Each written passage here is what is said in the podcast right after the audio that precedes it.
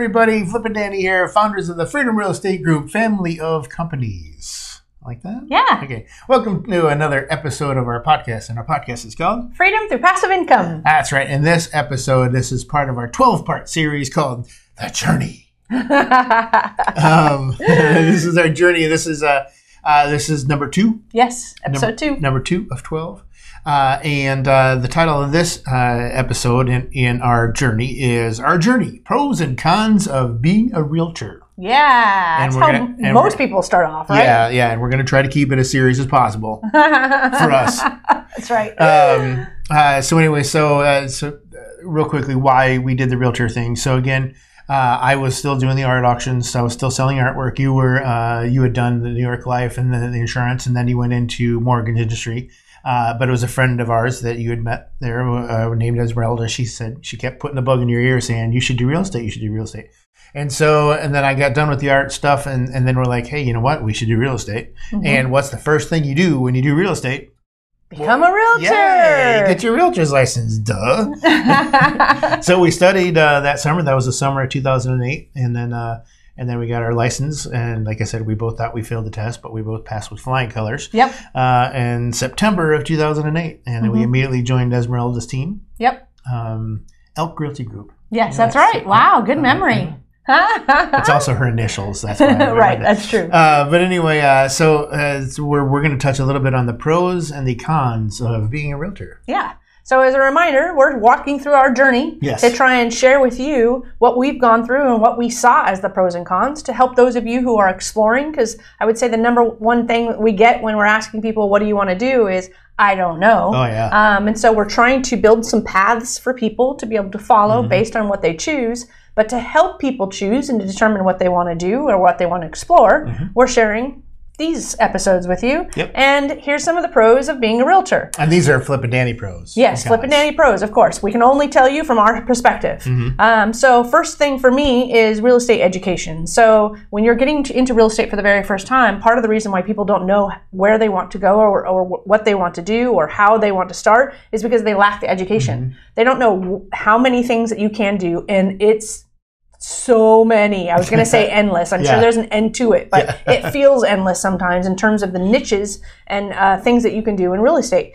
Um, so, getting our realtor's license for us was a really good way to learn some foundational principles that people know as realtors. And if you've worked with a realtor, they're kind of snobby, quite frankly. And they think they know everything because they passed the realtor's, you know, board and license. But I do know everything.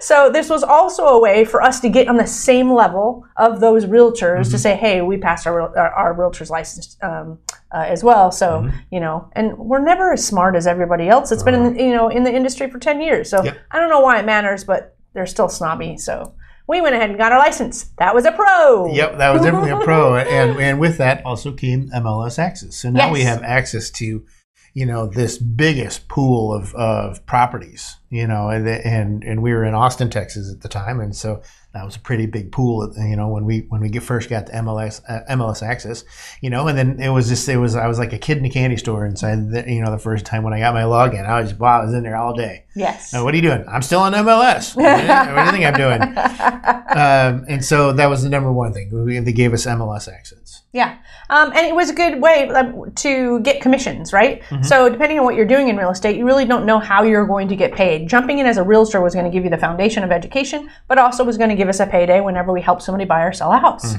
Yeah, because of course everyone has the dreams of, of the I'm going to make a million dollars being a realtor, and, and you, then you become a realtor and realize, no, I'm not. Um, uh, so anyway, but that was a great way, a great, great way to get things started. Uh, and then also because you and I we worked.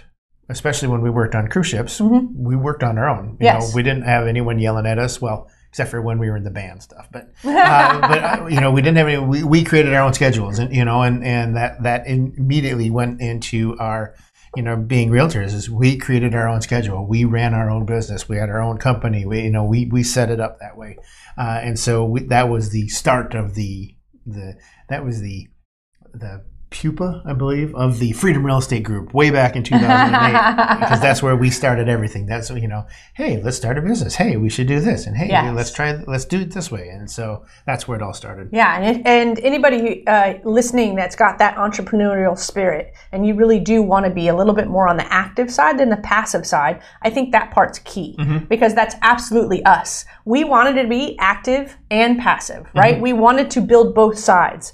Um, so as entrepreneurs, we also wanted to feel like it was our own, right? We didn't want to be working for somebody else. So anything that allowed us to um, be a part of a group but still be building our own thing was a big deal. Yeah. Um, so I think that relates to entrepreneur um, uh, mindsets.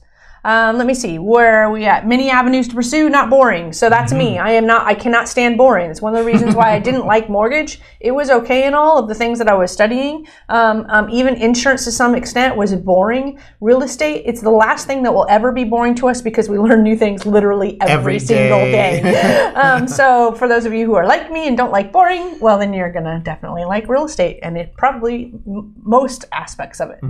Uh, and then there's also multiple options when presenting options because even even in the mortgage industry, you know, you look at what they've got, what do they do, what bing. All right, here's the loan for you. Yes. You know, but with real estate, it's like okay, we can do this, or we can do this, or if you want, we can do this, and lastly, we can do this one or this one. Yes. Yeah. you know, so it's it's multi, it was it gave us a a, bigger palette to to work with. Yeah, it also relates to when you're talking to sellers um, or buyers. If you're a realtor and an investor, mm-hmm. you've got multiple options. So when you're sitting at the table and saying, "Hey, we can do XXXX," you get to present. I can list it for you. I can, you know, lease it for mm-hmm. you. Whereas if you're just an investor, you can't say those two things. You have to partner with somebody else, mm-hmm. right? Um, so I think that that's important. And one thing I didn't put on here is if you are in this active part of real estate, um, and this will apply to many of the things that we're going to be talking about throughout this journey, um, then you have special like tax treatment in terms of um, classifying yourself as a real estate professional because you have, I think it's over 750 hours or something like that. As long as you work in real estate for that length of time, usually if you're a realtor, if you're a flipper, or if you're doing a lot of the things that we're going to talk about on your journey, that's one of the pros that I forgot to list on most most of those. So again, that's why yeah, that's a there's a key why we're actually recording these in order. We don't always record everything in order. We're doing this one in order because we said we're going to be yapping about it and we're going to forget something and remember on the fly. Yep, yep, exactly. Do you want to start about, uh, with the cons? Yeah, so cons, uh, well, boy, we, we got some unrealistic sellers right off the bat. um, you know, and, and we learned uh, there's different approaches to talking to sellers, and we learned, you know, what do you feel your house is worth? Yep. Uh, because that that's really going to tell you. Because if you go, because we just went in there, boom, boom, boom. Here's this, here's this, here's this. This is what your house is worth. Oh, I don't think so. Yep. No, I I don't know. Jim down the street sold his house for thirty thousand dollars more than this, That's right. and we're on the same street. That's right. Okay, dokie. That's very, very good. Um, on the other side of the coin, we also had demanding buyers. Mm-hmm. Um, I remember we were um, at lunch, and I can't even remember where we, We were. just. I do. You don't even need to remind me. I remember that. Yeah. We had just gotten to lunch, and we had just sat down, and I think we um, even had a couple beers in hand. and buyers called me up and Yep. said, "I need to see these two houses." Okay, great. I'll, I'll set those up and show you tomorrow. Now we can't see them tomorrow. We need to see them right now. yeah.